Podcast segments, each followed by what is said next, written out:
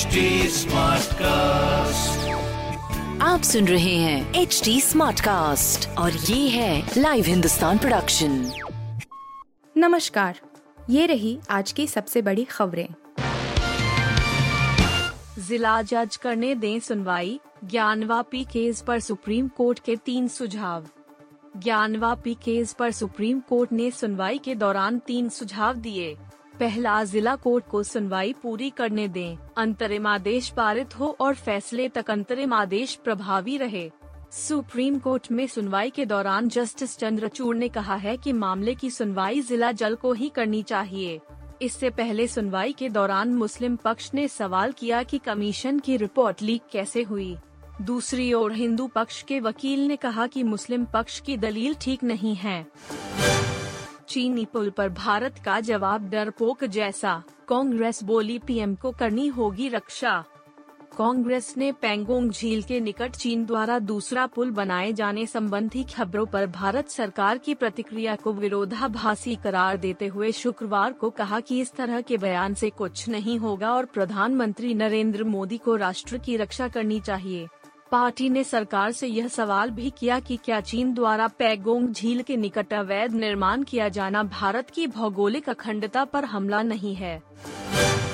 Flight में massage के दौरान अटेंडेंट से सेक्स करना चाहते थे एलन मस्क। स्पेस एक्स को देने पड़े दो लाख पचास हज़ार डॉलर।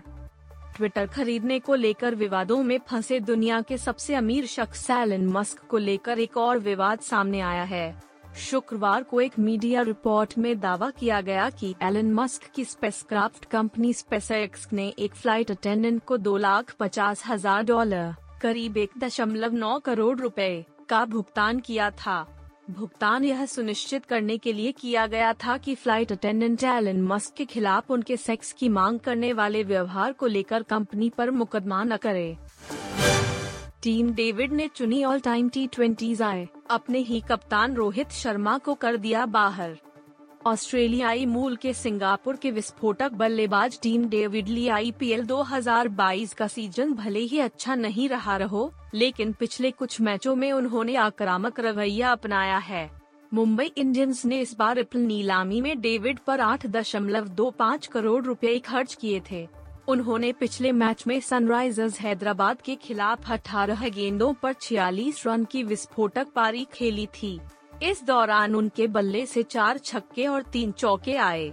विस्फोटक बल्लेबाज ने पिछले साल अपनी all time T twenty I eleven team का चयन किया था, जिसमें उन्होंने महेंद्र सिंह धोनी और विराट कोहली जैसे दिग्गज बल्लेबाजों को तो अपनी टीम में जगह दी थी, लेकिन उन्होंने अपने ही कप्तान रोहित शर्मा को टीम से बाहर कर दिया।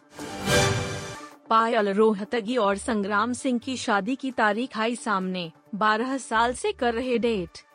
लॉकअप की फ़र्स्ट रनर अप रही पायल रोहतगी इस साल शादी के बंधन में बंधने वाली हैं। शो में जब उनसे मिलने उनके बॉयफ्रेंड संग्राम सिंह पहुँचे थे तो उन्होंने वादा किया था कि उनके बाहर आते ही वो शादी कर लेंगे। पायल और संग्राम करीब 12 साल से एक दूसरे को डेट कर रहे हैं। अब वो अपने इस रिश्ते को एक नए मुकाम तक ले जाना चाहते हैं। संग्राम ने अपने सोशल मीडिया पेज पर एक पोस्ट कर ऐलान किया कि वो पायल के साथ शादी करने जा रहे हैं वो जुलाई में शादी करेंगे, इसके आगे उन्होंने लिखा कि तारीख को सुरक्षित कर लें।